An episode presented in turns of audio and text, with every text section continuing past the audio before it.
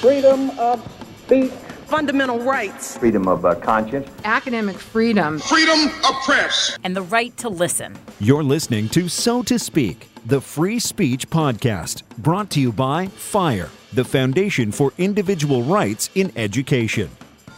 Hello again, and welcome back to So to Speak, the free speech podcast, where every other week we take an uncensored look at the world of free expression through personal stories and candid conversations. I am your host, Nico Perino, and today I am at the Cato Institute in Washington, D.C. to speak with Mustafa Akyol. Akyol is a senior fellow with the Institute's Center for Global Liberty and Prosperity. He is also an author of many books and a regular contributing opinion writer for the New York Times. Mustafa, thank you for coming on the show today. Thank you for having me. It's a pleasure. Before we dive in uh, to the main reason for our conversation today, which is to kind of shed light on the persecution of the Uyghur Muslim minority in China, which I think is vastly overlooked by most in the West. I want to start with a little bit of your background. You're from Turkey.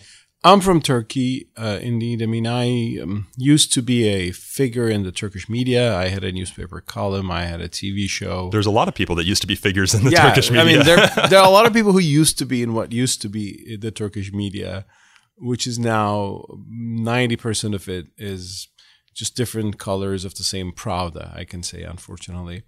Um, so I, am an author writing mostly about religion and public life and, and, and freedom and how can we have a more, let's say, liberal understanding of Islam, liberal in the classical sense of the word.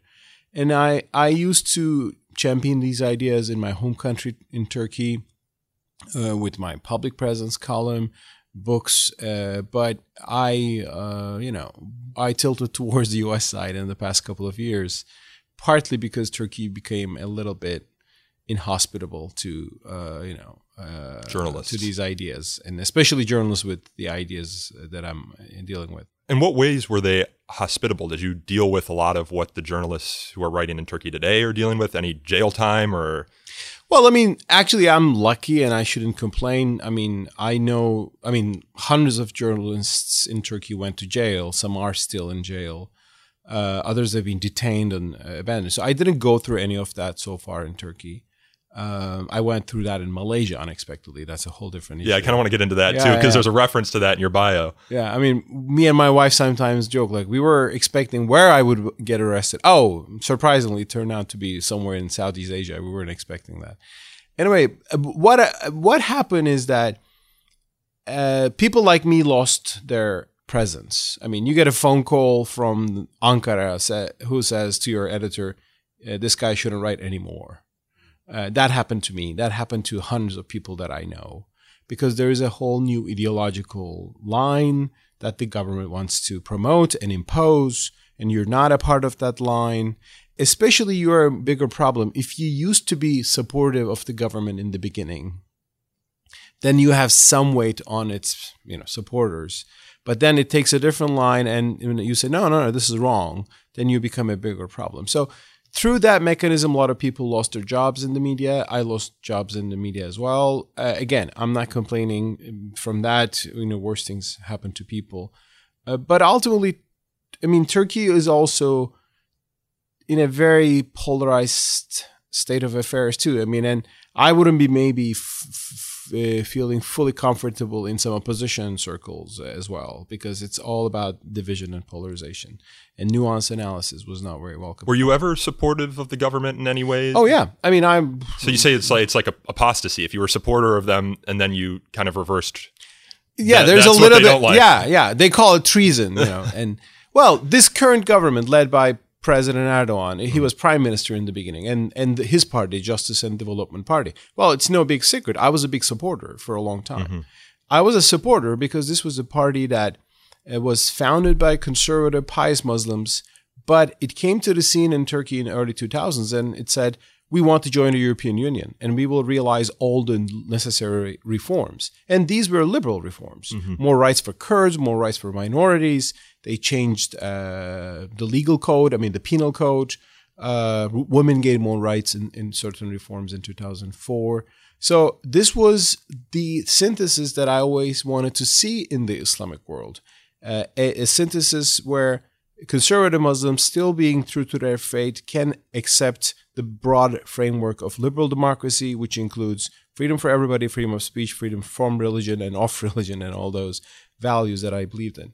So it went on fine for quite a while. But then we realized that, I mean, we being the Turkish liberals, let's say, who supported this government, well, this government did these things because it needed, because it had to, you know, save itself from the wrath of the secular military. So, and clinging on to the European Union rope was the safest way out. But once they uh, established themselves, uh, once they consolidated their power, they started to change. There were people in the party who wanted to remain loyal to the early, let's say, liberal line. They were all pushed out. Uh, and, and President Erdogan uh, gathered around him a, a, ideological cadre of, you know, anti-Western, anti-liberal sycophants, basically, most of them. There are a few exceptions, but so just it, it, turned into something else. And I started to say, well, this is wrong. Well, this is wrong. When, when was this change happening?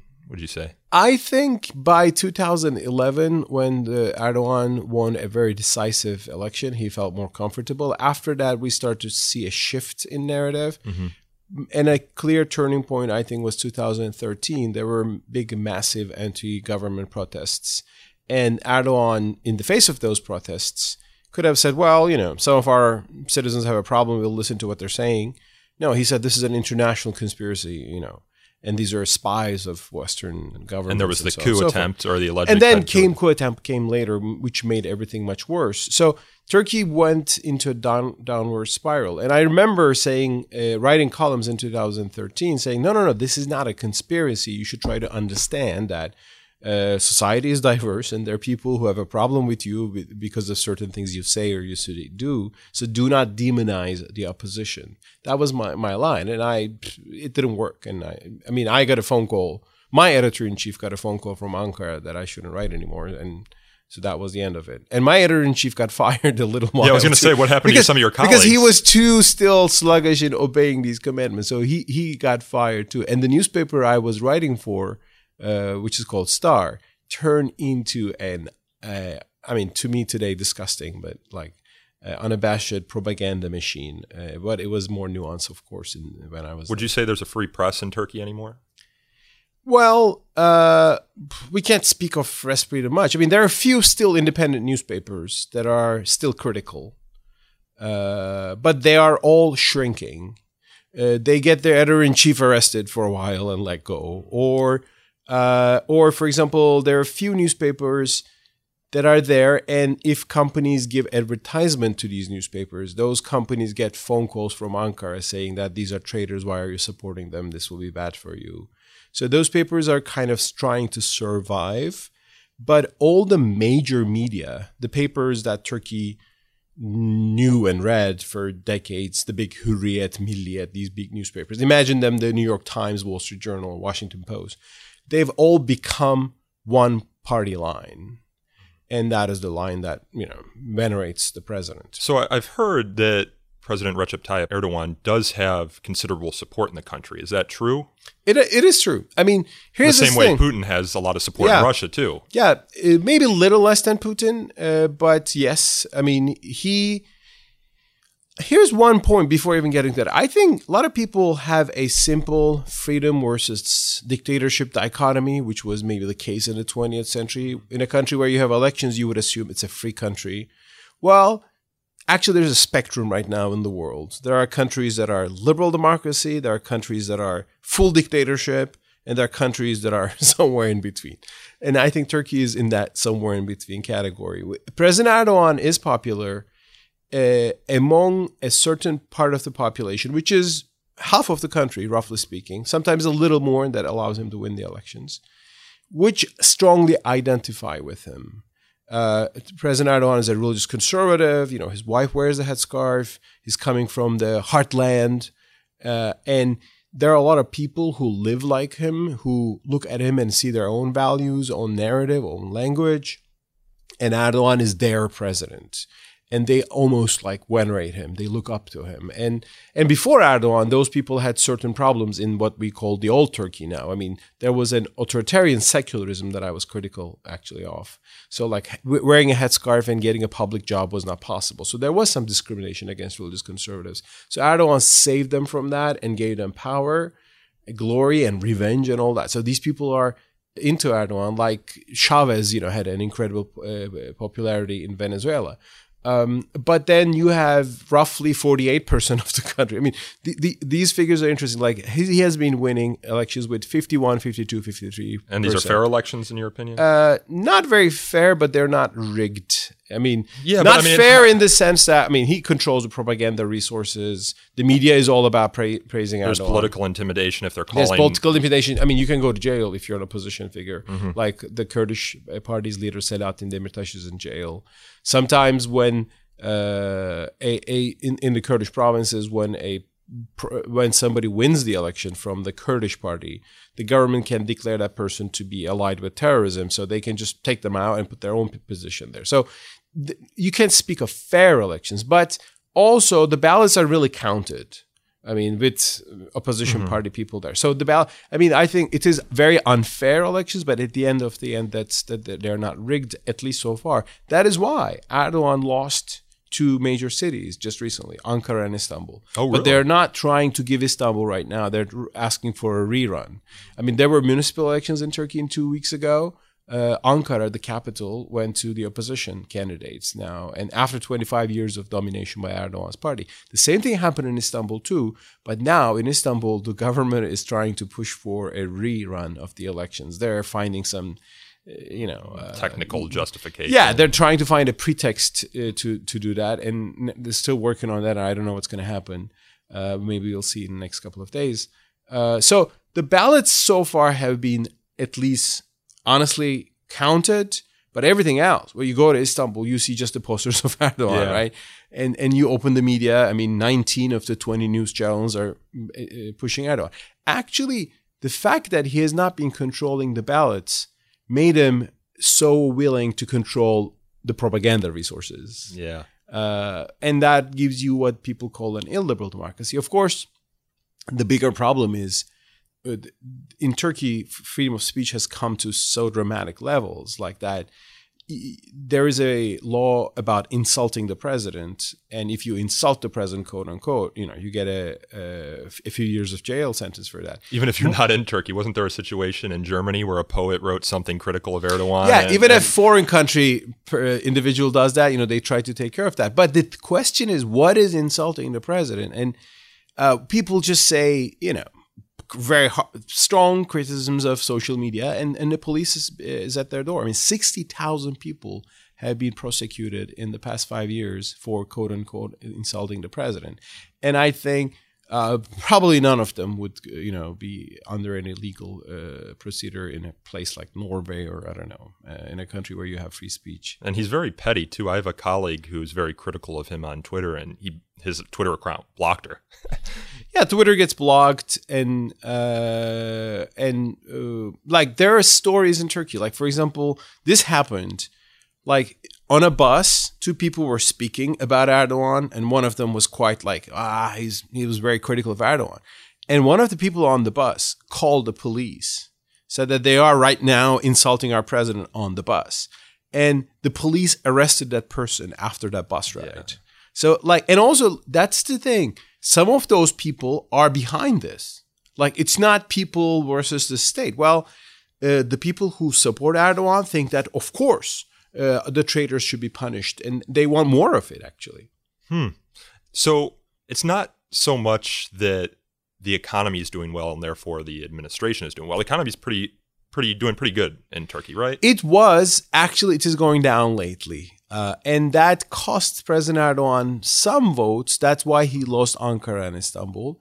But there are people who would vote for President Erdogan no matter what. Because he's this it's personality, like, yeah, speaks to the heartland. And... Yeah, it's like Peronism or it's like some this cult of personality. And and when the economy goes wrong, those people believe that there is an economic attack on Turkey by these conspiratorial powers. And I think the power of conspiracy theory is such a amazing thing. Like I've seen it all my life, especially in Turkey. Like President Erdogan's political propaganda is all about conspiracies against Turkey.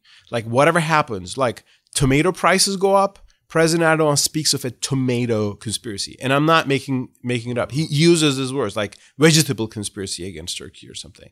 Well, prices go up because prices go up, right? There are reasons for that. I mean, the market Famines, and, yeah. and and your actually policies are causing that because you know President Erdogan has economic policies lately that are quite populist and and I think harmful.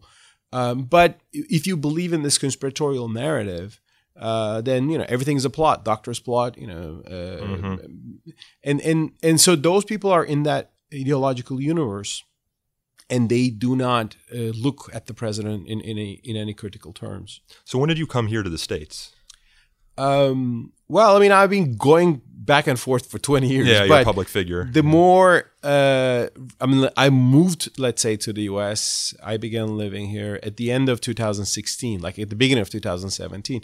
Uh, I came as a visiting fellow to the Freedom Project at Wellesley College. yeah, in Then Massachusetts. uh, Massachusetts, yeah, that was like a three-term stay there. Then uh, I came to the Cato Institute as a to join the Cato as a senior fellow. The Wellesley Freedom Project's an interesting project, one that we at Fire have followed, and we actually created a video about it because there are some folks on campus and off campus who try to get it shut down. I mean, it's a project that seeks to expand the diversity of ideas on campus, talk about freedom both at home and abroad, uh, and the students there um, just come under tremendous political and cultural pressure for being a part of it. Uh, but perhaps even more concerning than the the pressure they receive to to not be a part of the Freedom Project is what would happen if the project actually shut down. I mean, it's a haven for foreign scholars who don't feel safe in their countries, Yeah. Yeah. right? Well, I mean, I came to the U.S. and, uh, of course, I knew of U.S. politics, but on the campus, I saw something different. I mean, uh, I saw, wow, there are some freedoms of speech issues in the U.S. too. I, you wouldn't think of that. Yeah. And uh, in particular in Wellesley, like like I had a great time in Wellesley. I appreciate Wellesley College for hosting me there. I appreciate Thomas Cushman, the head of the Freedom Project, who was at, at the time the founder and uh, the president of the Freedom Project, for hosting me there. But also in Wellesley, I said, wow, there are people here who call themselves liberal, but they use the term liberal in a different sense from what I mean. Because I'm coming from the, let's say, European tradition where the term liberal means classical liberal, it means maximal individual freedom, right? Within rule of law, of course. But here in the US, I said, oh, the liberals are trying to silence somebody for being, uh, you know, hurtful or for being uh, somehow disturbing the students. And I personally faced that, and I couldn't even believe. I'll, I'll tell you an example if you. Want. I mean, on Wellesley, when I was there, I gave several public seminars on the campus, which were just generally well received, and and I was happy to do that. One uh, topic was, I mean, one lecture was titled "Is Islam compatible with freedom?" Oh, I remember seeing a flyer for that at Wellesley. and It was defaced. Yeah, I mean, it was titled "Is Islam compatible with freedom?" and uh, like because this is the issue I'm dealing with. I mean, like there are blasphemy laws or apostasy laws in Pakistan. People get killed or executed or jailed for saying something critical of religion. That is not very compatible with freedom. But as a Muslim myself, I believe yes, we have these problems, but then there are solutions in Islam. There are liberal movements as well these these medieval bans on blasphemy and apostasy even don't come from the Quran. The, it's just come from medieval interpretations. Christianity has dealt same with these thing, yeah. issues. We can deal with these, and there are promising signs for change as well. So that was my, my broad scene. And I mean, I, I gave a talk which was well attended, more than hundred, uh, I think, students in Wellesley, and uh, like I began with reminding Ibn Rushd Averroes whose works actually have been pointed out as one of the early steps for uh, freedom of speech because he had this interesting line. He was critical of, for example, Imam Ghazali. He said, when you are refuting an opponent, always give them a fair share of their opinion, quote them in full, then put your ideas. Otherwise, it will be unfair. Yeah, restate their position better than they even could. Exactly. So Ibn Rushd wrote that, and uh, some people said, well, he was actually speaking about what we call freedom of speech today. So that that lecture, which can be found online, was an idea, to, was an attempt to highlight the sources of freedom within the Islamic tradition that maybe haven't flourished enough, but we can floor we can go and discover them. So, and but however, the title of the event is Islam compatible with freedom faced some protests on the campus, not big protests, but some let's say objections. Um, and at the end of the conference. Uh, one of the students who didn't like the title came up and said, Well, you know what? I like the content of what you said so far, but the, your title is so offensive. I said, Why is it offensive? I didn't say. She said, Because you're you're asking the possibility whether Islam can be even not compatible with freedom. Was she was she Muslim? She was not a Muslim. and the Muslim students actually were happy with they loved it. They they got my signed copies and you know, I established some good connections there. So a few of them still write to me. And I said, listen, uh, well, I believe Islam is compatible with freedom, but there are Muslims who do not think like that. So this is a valid question. We could have a conference here. Is Islam compatible with democracy? I'll tell you, go to Taliban. They will say it is not. They will say democracy is kufr. It's is heresy. I mean, it's it's unbelief. And so this is a valid issue to discuss in Islam. And I think if we can't have this discussion, you know, then we can't understand even what's going on. And uh, so to me, that was like, wow, this idea that you shouldn't quote unquote offend people. Of course, I don't believe in offending people. I'm not a rude person. I don't encourage people being rude. But to ask a question, is Islam compatible with freedom? That's not even rude. That's that's a valid question today. And some people already ask this. So as a Muslim, my job is to ask this question and offer my answer to it. So that was like to me, it cannot be compared to Turkey levels, of course. Yeah. But freedom of speech can be challenged from different perspectives, and sometimes it can be challenged for supposedly uh, nurturing a quote unquote more liberal society, but liberal in a in a in a it's a kind of liberalism that I didn't think of as liberalism. Yeah, it's they don't even want to have the debate at at Wellesley. I recall Laura Kipnis, a feminist scholar, tried to come to campus, and she was protesting. I think it even resulted in some faculty members saying that there should be some sort of prior review committee before speakers are invited. yeah. And Alice Dreger, there was protest that she shouldn't be able to come. She's a, another feminist scholar, used to work at at Northwestern. It's this culture of conformity, and often it manifests itself in what uh, Jonathan Haidt and Greg Lukianoff call as like this vindictive protectiveness, whereby people are bef- offended on behalf of other people. Like Yeah. this person who confronted you wasn't even Muslim, but she was offended on behalf of Muslims and had even the audacity to talk to you, a Muslim. Uh, about how offensive your talk Yeah. was, uh, And can I add one more thing on that? I mean, I, I've also seen uh, in the US in the past three years that, I mean, the people who are trying to bring this religious, I'm sorry, thought policing on the campus, they're saying, oh, it's the right wing that is using uh, freedom of speech as a code word or something. Well, I would say, well, it is because you are the establishment here. If it was the other way around, I mean, if if you had a campus which was 95% of everybody was Republican, probably it was the 5% Democrats who would be arguing for free speech because their events would be probably canceled. I Mm-hmm. And we see this Whomever heartland, too, people, I mean, people have this tendency to uh, listen and hear what they like, and you know, and and it, it in Turkey, for example, I was once protested in a campus, uh, Galatasaray University in Istanbul, by a left wing group because I it was a time that you know NATO was discussed in Turkey, and I said, "Well, I'm glad Turkey is a member of NATO, and Turkey should remain a member of NATO." And they thought I'm a CIA agent or something based on that. I mean, Conspiracies have chant- power. yeah, chanted for ten minutes saying that go away, you're imperialist, Zionist, whatever. I mean, not Zionist, but like let's say CIA or imperialism, which is nothing to do. I just thought you know Turkey should be anchored in the West.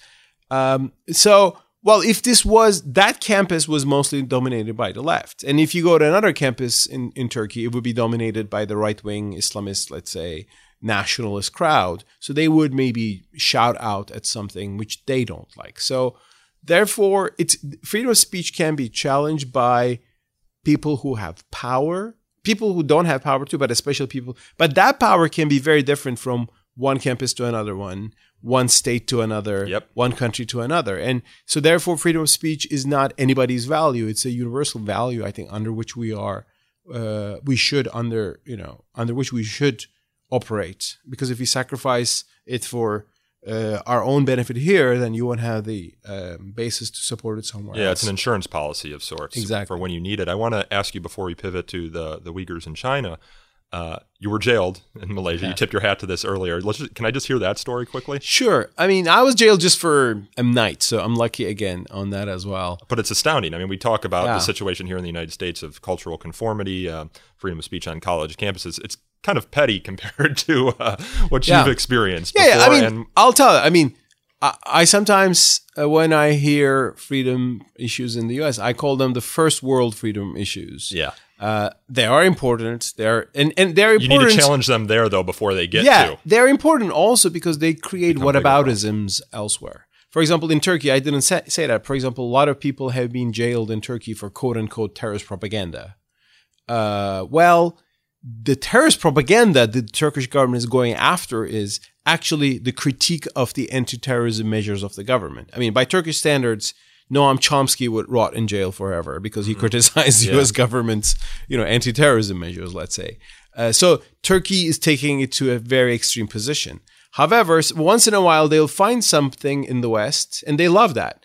Oh, you see, in America, this guy uh, got jailed as well. Like Assange is now a very popular thing in Turkey. I'm not a very big expert on the technicalities of the Assange case, but people like Assange, oh, you see, they are jailing journalists as well. And their case is much more extreme than that, but they use these things as, uh, uh, you know, it was in the Soviet Union called whataboutism, right? Yeah. What about this? What about that? So therefore, preserving freedom standards in the West is inti- inf- uh, certainly very important. Uh, because then, if you lose it here, you know it will be doubled. Uh, it will be multiplied by ten in, in some other uh, places. Well, what happened in Malaysia? Uh, Malaysia has been a kind of hub for me in the past decade. I've been there five times. My books got published in Malay. Um, it's a Muslim society that is struggling with these issues of freedom. Uh, there is enough conservatism to be worried about, and there's enough room to speak about it. So it's an interesting case. Uh, at least I thought so. So uh, this was actually I, from Wellesley. I went to Malaysia to give this lecture, a series of lectures, but one of them was on the issue of apostasy, uh, changing, abandoning Islam, and you know, become, becoming secular person, taking out a religion. Uh, and I I gave this lecture 30 minute to a Malay audience mainly. I said, well, apostasy isn't a crime and should not be seen as a crime. Uh, people can't change their religion, and you know you can't do it anything about it. You know, I mean, you can advise people against it, but you shouldn't force any coercion. And uh, I refer to the Quranic verse, "No compulsion in religion, la ikraha fid din." Uh, and I at the end I said, well, religion cannot be policed. It's a matter of the heart. You know, you can't police religion. And then at the end, five men walked in and they said, We are the religion police. Oh, jeez. And they said they heard complaints about my talk and uh, they were listening there. And, and now they will start an investigation. They took my photograph and got my uh, um, some ID information. They let me go that night, but next day when I was leaving the country, they apparently issued an arrest order. So they arrested me at the airport. And they said, uh, You violated the law uh, which bans teaching Islam without uh, permission from the state. Uh, so the jail uh, term for that is two years in jail. So I'll, we'll arrest you tomorrow. I will take you to pros- uh, Sharia prosecutor, and your you know your verdict will be given based on that. Like it was a bad night. I mean, what were you? What was running through your mind? I said like, why did I come to Malaysia? I could have just done Skype, right? I mean, I just, I mean, I I had family back in Wellesley. I, I was really stressed. I mean, uh, it was a bad night, and they arrested me at the airport, took me to a different places, and ultimately locked me at the. They have a poli- religion police establishment. I mean, it's a police department, but specifically for religious crimes, quote unquote. Yeah. And so I was uh, jailed there that night, and next morning I was taken to that court indeed. Two hours later, they indeed they interrogated me for long, uh, with long questions. They let me go at the end, but that was partly uh, made possible with some phone calls. Uh, Turkey's former president is a friend of my father, not the current president. yeah. But my father called him. He called the Sultan of Malaysia, and the Sultan's advisor called the court, and whatever they said helped. So, so there was some kind of diplomacy on, on behind the scenes that helped me get out of uh, That not everyone jail. will get. And not everyone will get that again. I'm saying so far I've been lucky, and Uh, but I, I I've seen uh, and and after that they banned my book right away. I mean they let me go, but my book was officially uh, it was one of the banned books. I mean there are thousands of banned books in Malaysia, and now actually this month there will be a hearing in Malaysia because my publisher is asking for unbanning my book. It will go to the High Court. So uh, sometime this month we will we will maybe hear from them what, what will happen. Would you go back there? I my wife wouldn't allow me to go to go for at least in the foreseeable future. I mean, I could go there if you know someone gives me guarantee that you'll be fine. Uh, but right now, you know, there's no big rush for that. Yeah. What about Turkey? Well, I don't. Uh, I mean, I I went to Turkey last summer. It's not that I don't go to Turkey at all. It's my country. My parents are there. Uh, but I don't see a future for myself in Turkey in, in a, such a political uh, environment, in, in such a media environment. Uh, and well, it's it's a little bit stressful to go to Turkey. You don't know what what, Yeah. what happens. Yeah. Yeah, So- I, I haven't been as critical of the government, at least publicly, as you have. And there's a lot of history in Turkey. I would love to visit Turkey, but I'm also a free speech advocate who's Yeah. interviewed many people about what's happening in Turkey, and you just never know. I mean, in Turkey, the problem is it's not clear what is crime and what is not. I mean, That's the worst sort that's of regime. the thing. I mean, like not every government, eh, not every critic of government in Turkey is in jail. I mean, Turkey is not North Korea, right? I mean, it's not Mm-hmm. like there are people who are vocally critical of the government. Well, they're not in jail, but then, well, one of them is in jail, so you don't know how how that ex- exactly works. Uh, so that's why I mean I, I say like they they arrest ten people, then the rest thousand people get an idea. Yeah. So, and that is not what Turkey should be. Uh, I hope you know better days for Turkey will come, but right now it's really in a grave situation in terms of authoritarianism and, and political uh, zealotry. I want to turn now to the situation in China uh, with the Uyghur Muslims, which I think hasn't gotten as much coverage in the West as it should. Uh, the Uyghur Muslims, they live in the Xinjiang pri- pro- Yeah. province, which is in Western China, and they're a Turkic people, Yep. if I'm not Yeah. mistaken. Uh, and there is this thought in China that they are terrorists or could be terrorists. Uh, there have been some protests that have resulted in death in the past, but starting uh, a couple of years ago, the Chinese government underwent this huge campaign to what re-educate them, uh, which I think is a the wrong word for what's actually happening. They're interning them in camps and trying to give the, get them to renounce their religion. Um, it's thought reform at the basis level. Uh, there's there's torture, there's beatings. Uh, in some of the Uyghur communities, you have to go through checkpoints. It looks like every hundred meters or something. And there's this article that was just published in the New York Times yesterday. I don't know if you've had a Face chance recognition. they're now using face recognition technology to determine who is a Uyghur and who is not a Uyghur. And there's, I think, Human Rights Watch or Human Rights Campaign came out with this report that they're actually putting people in Uyghur households uh, with the idea to essentially cleanse the culture, Yeah. the Uyghur Yeah, culture yeah, yeah. from China. So let's start by just kind of talking about who the Uyghurs are. Sure. Well, first of all, I should say, I mean, I'm from Turkey, and in Turkey, we know the Uyghur issue for decades because Uyghurs are a Turkic people, which means their language is similar to modern day Turkish. We, it's hard to understand exactly, but you know, if you listen enough, you can get to it. Yeah, it's like the dialects you, It's a dialect, Italy, yeah. for example. It's- yeah. I mean, they are distant cousins of you know the Turks of let's say Turkey, let's say, and um, since uh, the communist revolution in China, East Turkestan, as they call it, or Xinjiang, you know, the Chinese call it, is a is a region dominated by the Beijing regime, and uh, it is the China's western northwestern edge. So it is China's uh, gateway to Central Asia.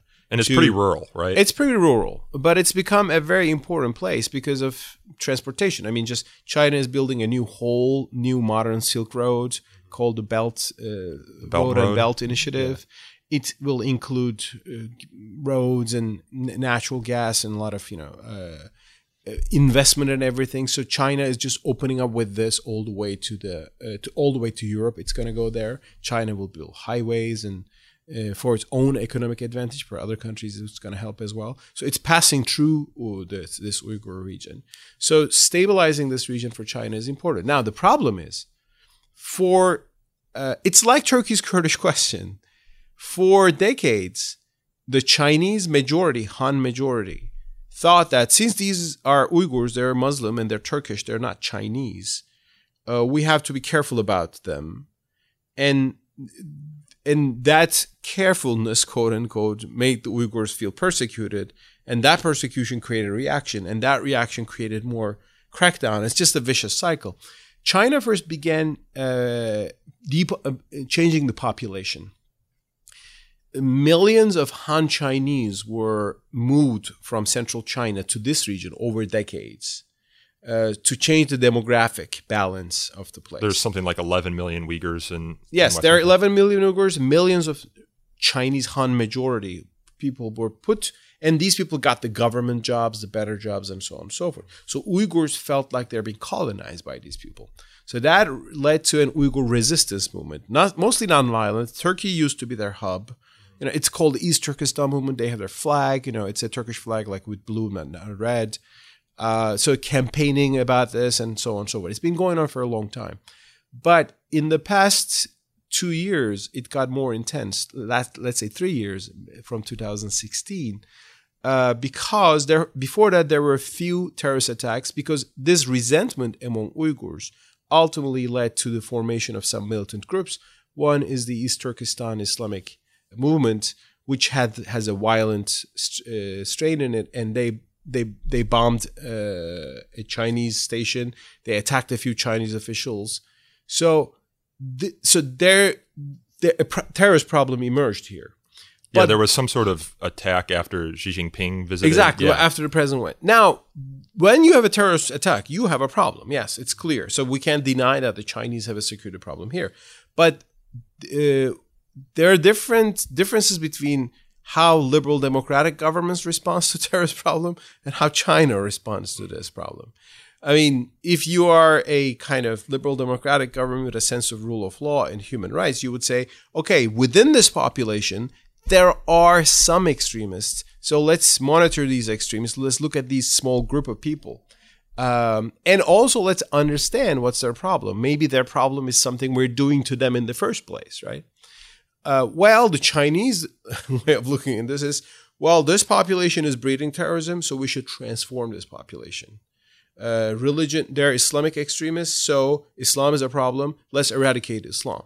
And it's it's it is also coming from their own communist ideology that you know China is not friendly to any religion at all. Let's sinicize. Let's you know make them more Chinese in their, in terms of their culture, language, and so so they started a whole campaign of totalitarian transformation of the Chinese uh, Uyghur population.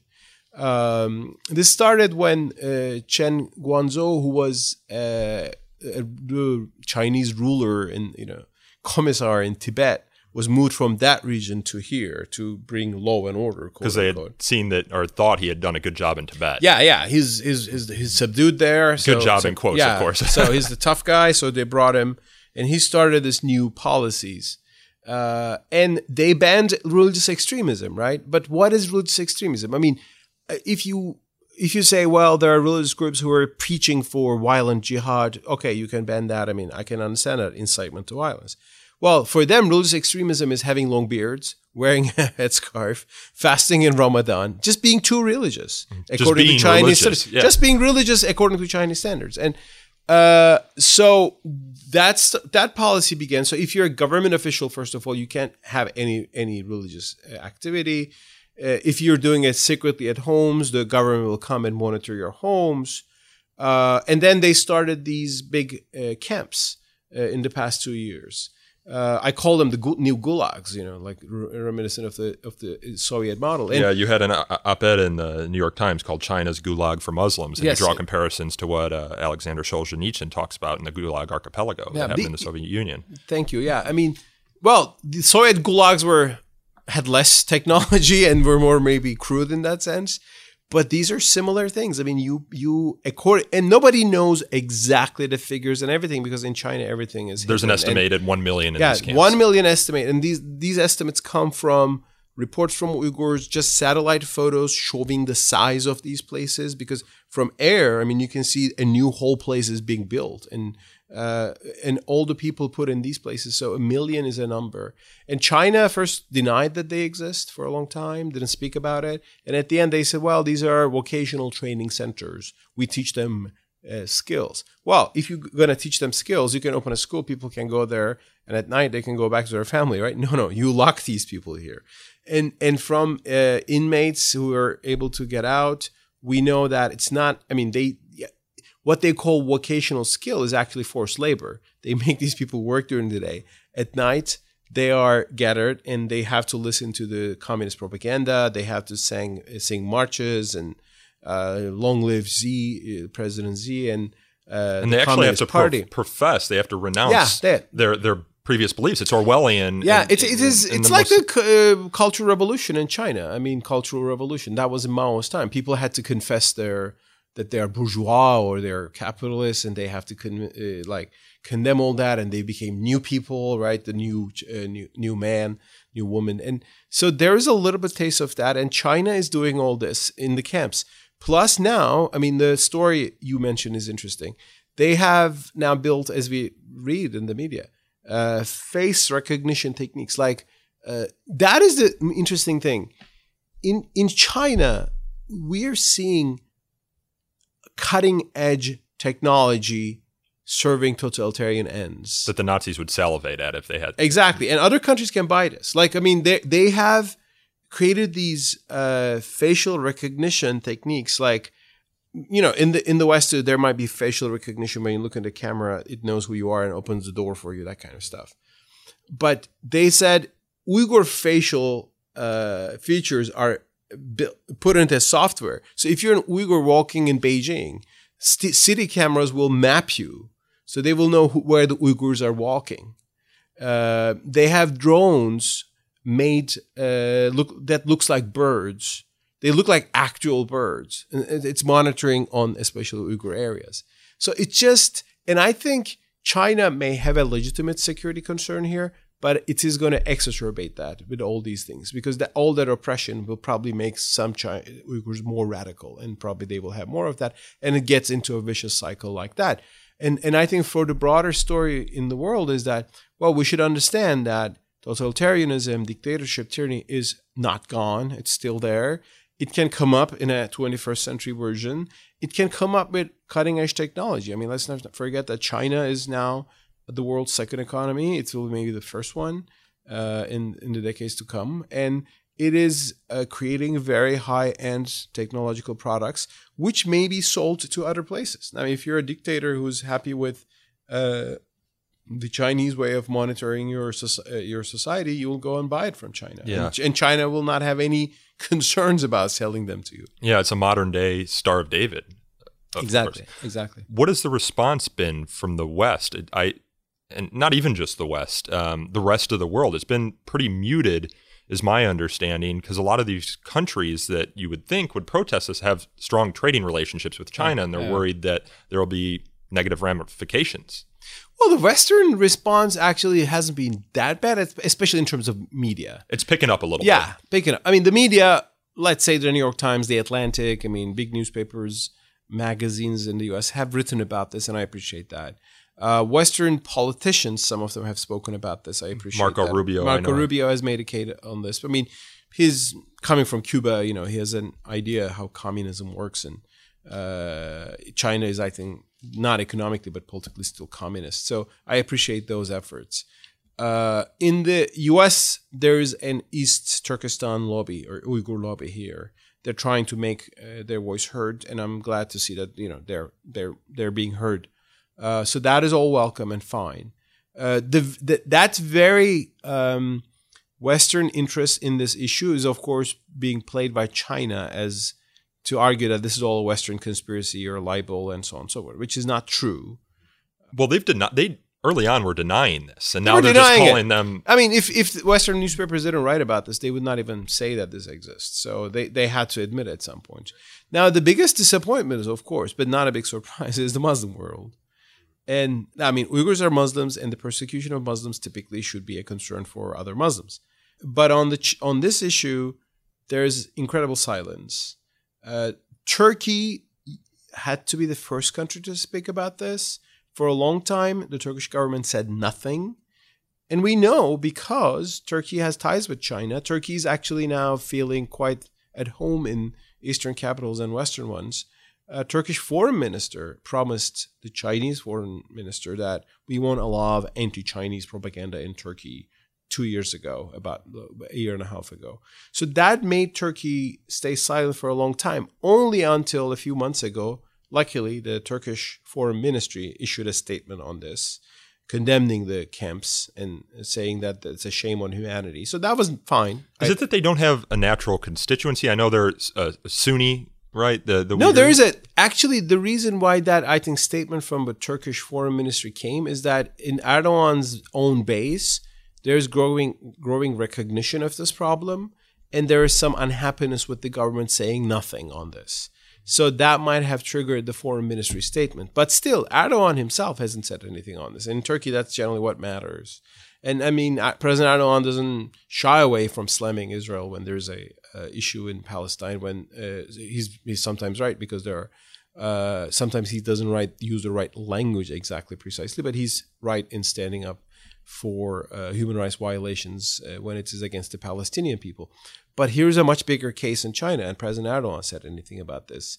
Uh, Turkish politicians haven't said it. it was just a foreign policy, uh, foreign ministry statement, which is fine, but not enough. But when you look at the Muslim world, rest of it, it is worse. And uh, I mean, there was an interesting uh, interview with the Pakistani Prime Minister Imran Khan about this recently uh, it was a Western journalist was asking him, "So, what do you think about the Chinese persecution of Uyghurs?" And he said, "Well, I don't know what it is. Like, we didn't hear much about this. We don't read it in the newspapers. Like, it's not credible. It's not possible." Well, Ch- Pakistan has good relations with China. It's partly strategic because Pakistan and India are in a big tension for ages. Mm-hmm. And China t- traditionally takes the side of Pakistan on that. So I understand, but at least uh, even not without defying China, Muslim leaders can voice their concerns, saying that if you do it like this, uh, you will have only more problems. We don't find this right. You can't b- uh, blame people for being Muslims. You can force them to eat pork, you know, in their camps. Yeah, forcing them. I mean, for pork, Muslims, it's a big deal. Yeah, drink alcohol. Yeah, uh, cut their beards. There's yeah. a law in China against abnormal beards, exactly. which is. And I think this this whole China uh, Uyghur issue should be a wake up call for Muslims all around the world. Uh, there are there are anti-Western, strong anti-Western currents in many Muslim societies. The West is the colonial power. The West is the supporter of Israel against Palestine and so the it is seen as Islam versus the West. There's that kind of perspective.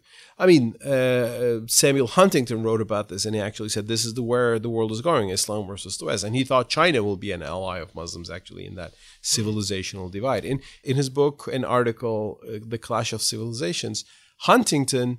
People remember the clash of civilizations, but he, they don't remember that he said the Chinese civilization and Islamic civilization might be together against the West in the future.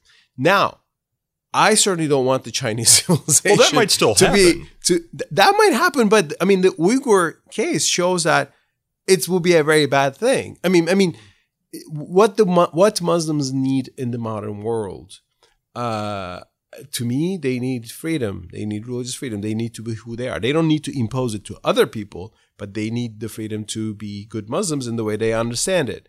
Well, Chi- the Chinese universe shows that that's not what you're going to find under a totalitarian uh, ruler, ruler uh, totalitarian regime.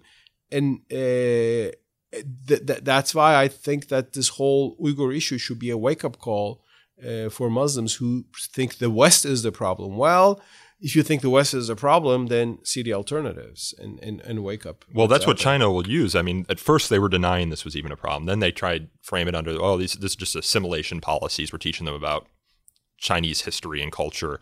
Um, and then they started going into the whataboutism that you were talking about before. Oh well, America has racial issues, and look at what they're doing. There's uh, you know shootings of unarmed black men. Uh, so uh, you know it's I don't know. Do you see increasing pressure on China? Where do you see this going in the next couple of years? I don't see increasing pressure on China. There's no due There's- process either. They'll just Well, there is there's pressure on China by Muslim civil society groups or intellectuals and so on and so forth. But Muslim governments are really silent on this. It is very clear that China is giving the message that you should not criticize us on this. Actually, they openly write this. I mean, I uh, I'm reading the Chinese uh, media and. Uh, there was an article uh, in, in in in a pro-government newspaper a while ago, it was saying if Turkey uh, doesn't speak responsibly on the Xinjiang issue, this will have consequences. So China, even they write it on newspapers. I'm sure in private conversations they say, "Do not criticize about this," because in the Chinese worldview, uh, there is no concept of there can be a human rights problem in a country and other countries can criticize it. Well, it's all domestic affairs right? It's our domestic. How dare you? It's national sovereignty is the most important thing here, and actually that plays into the ears of a lot of Muslim dictators, right? They also love national sovereignty in the sense that they don't want to be bothered by international norms of human rights and freedom, the freedom of religion, freedom of speech. Um, well, I mean, I'm sure a lot of governments will keep aligning themselves with China uh, on, on this issue. Uh, but for, I think, Muslim intellectuals, Muslim civil society activists, uh, Muslim scholars, this should be a, a thing to consider.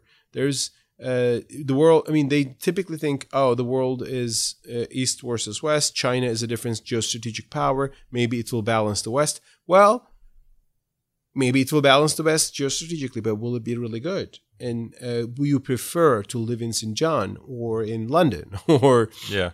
where can you be a go- uh, true Muslim uh, in, in in one of these uh, environments? And so, China certainly shows us a world where you will have technology, you will have trains and uh, shopping malls and whatever, but there won't be freedom. Uh, and and as a Muslim, that's not the world I think is good for me and for my children and for my co-religionists as well. Uh, and uh, and I think w- one thing, China shows us that if a government is threatened, it can do anything to you know feel itself secure on certain things. I mean, they have a certain rationale. You know, Uyghur region is important for us. There are some authoritarian, there are some Islamist groups violent. We should crack down on them. Now, probably nobody, probably not much progress will take place in China because the Chinese media will not be able to write about this and appeal to the common conscience of ordinary Chinese. We actually know that. I mean, Chinese media, when they write this, you know, our mighty government is still cracking down on terrorists and that's wonderful and so on. That, And that's you- all way they hear. You probably can't find counter narratives because they censor the internet. Exactly. And and that is why to come back to the issue that we were been speaking about, freedom of speech is so important. I mean, if Western societies are not necessarily nicer than other societies, or Western people are not necessarily more compassionate or this and that. But I think freedom of speech is a key thing. Freedom of speech has allowed Western societies to go forward in human rights. Uh, if your country opens Guantanamo Bay and pr- imprisons there, it's a human rights problem. But you will have newspapers writing about this. You will have civil society activists. You will have people protesting in front of the White House, and that will have some effect on the government. Uh, how slavery was abolished because people wrote about it.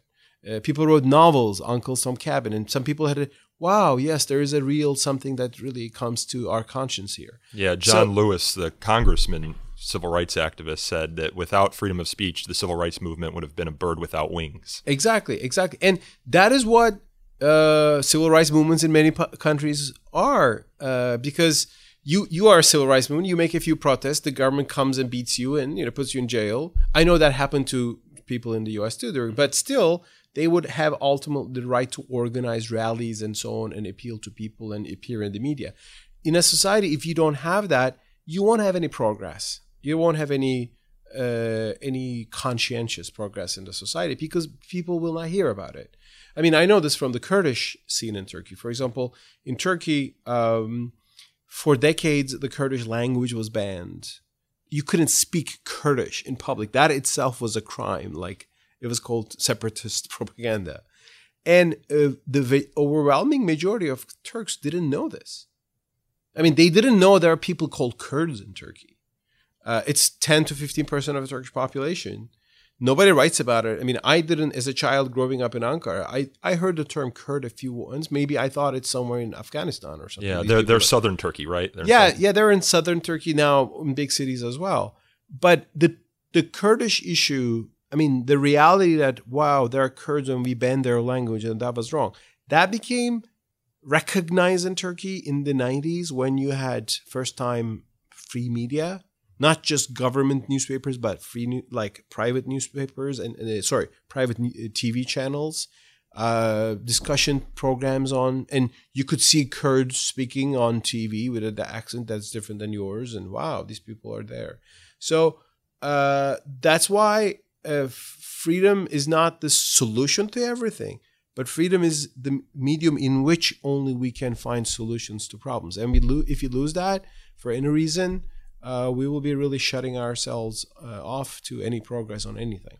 Before we close out here, um, to kind of expand the persecution of Muslims, uh, I want to just briefly address another situation because I don't want to be seen to overlook it, which is happening in Myanmar with the Rohingya Muslims. And, and in China, you, of course, have these internment camps, you have this um, technocratic su- surveillance state, there's torture, sleep deprivation, solitary confinement. Um, but in Myanmar, you have an actual genocide, it seems yeah, like. it's more violent. I mean, in China, it's authoritarian. They lock you up. In in Myanmar, people were killed, villages were born, women were raped and massacred, and so on and so forth. Uh, because that's not that's happening through uh, army and, and and and also militant mobs, you know, attacking Yeah. these people. And you know what's interesting in Myanmar? Uh, what is happening to the Rohingya minority in Myanmar in the past several years is like mass atrocity. I don't know whether technically called genocide, certainly ethnic cleansing, horrific thing. And this is caused by mostly Buddhism, yeah. but not the Buddhism that we know Or that think in the West. polite and you know and and otherworldly and just you know doing peaceful practices. It's a very militant Buddhism uh, turned into ethnic nationalism against the Rohingya, and there are Buddhist monks who have been cheering for these attacks. One of them uh, actually made the cover of the Times magazine a couple of years ago as the the face of Buddhist terror, uh, and and he speaks of Muslims as serpents, you know, that has to be eradicated and so on and so forth. Well, this is a militarized, militant, hateful version of Buddhism, which is their Buddhism turned into an identity, ethnic identity, like the Balkans in the Balkans, you know, Serbian and Croats killed each other, and and and, and they killed Bosnians for being from a different group. Not on the, it's, the issue was not theology, but ethnic identity. So uh, in Myanmar, we're seeing that, which shows that well, any identity can be uh, radicalized. Any identity can turn uh, militant. Today, there are huge problems in the world of Islam. There are groups that are referring themselves on Islamic uh, texts. Uh, they call themselves jihadists, and so I admit all these problems in the Muslim world, and I think we should focus on these and work on these. However, we should see that well, it's human nature, and I think you can see militancy, hate, uh, genocidal tendencies in, in any community, and and and and the right to stand up against that is crucial, and that is part related freedom freedom of speech. In in in, Myanmar, again, what the people hear in the media is that our government is fighting the terrorists, and that's all what we should know. Yeah. Well, Mustafa, I think we have to leave it there. We're at about an hour now. I want to thank you again for coming on the show. You've given us a lot to chew on. Thank you. It's my pleasure. That was Cato Institute Senior Fellow Mustafa Akyol. To learn more about Mustafa's work, you can visit his website at mustafaakyol.org. That's M U S T A F A A K Y O L dot org. Or you can catch him in the pages of the New York Times, where again, he is a regular contributing opinion writer. And his Twitter handle is Akyol in English. This podcast is hosted and produced by me, Nico Perino, and edited by my colleague Aaron Reese. It was recorded on Monday, April 15th at the Cato Institute in Washington, D.C. To learn more about So to Speak, you can follow us on Twitter at twitter.com slash free speech talk or like us on Facebook at facebook.com slash so to speak podcast. You can also email us feedback at so to speak at thefire.org or call in a question for a future show at 215 315 0100. If you enjoyed this episode, please, please, please consider leaving us a review on Apple Podcasts or Google Play. Reviews help us attract new listeners to the show. And until next time, thanks again for listening.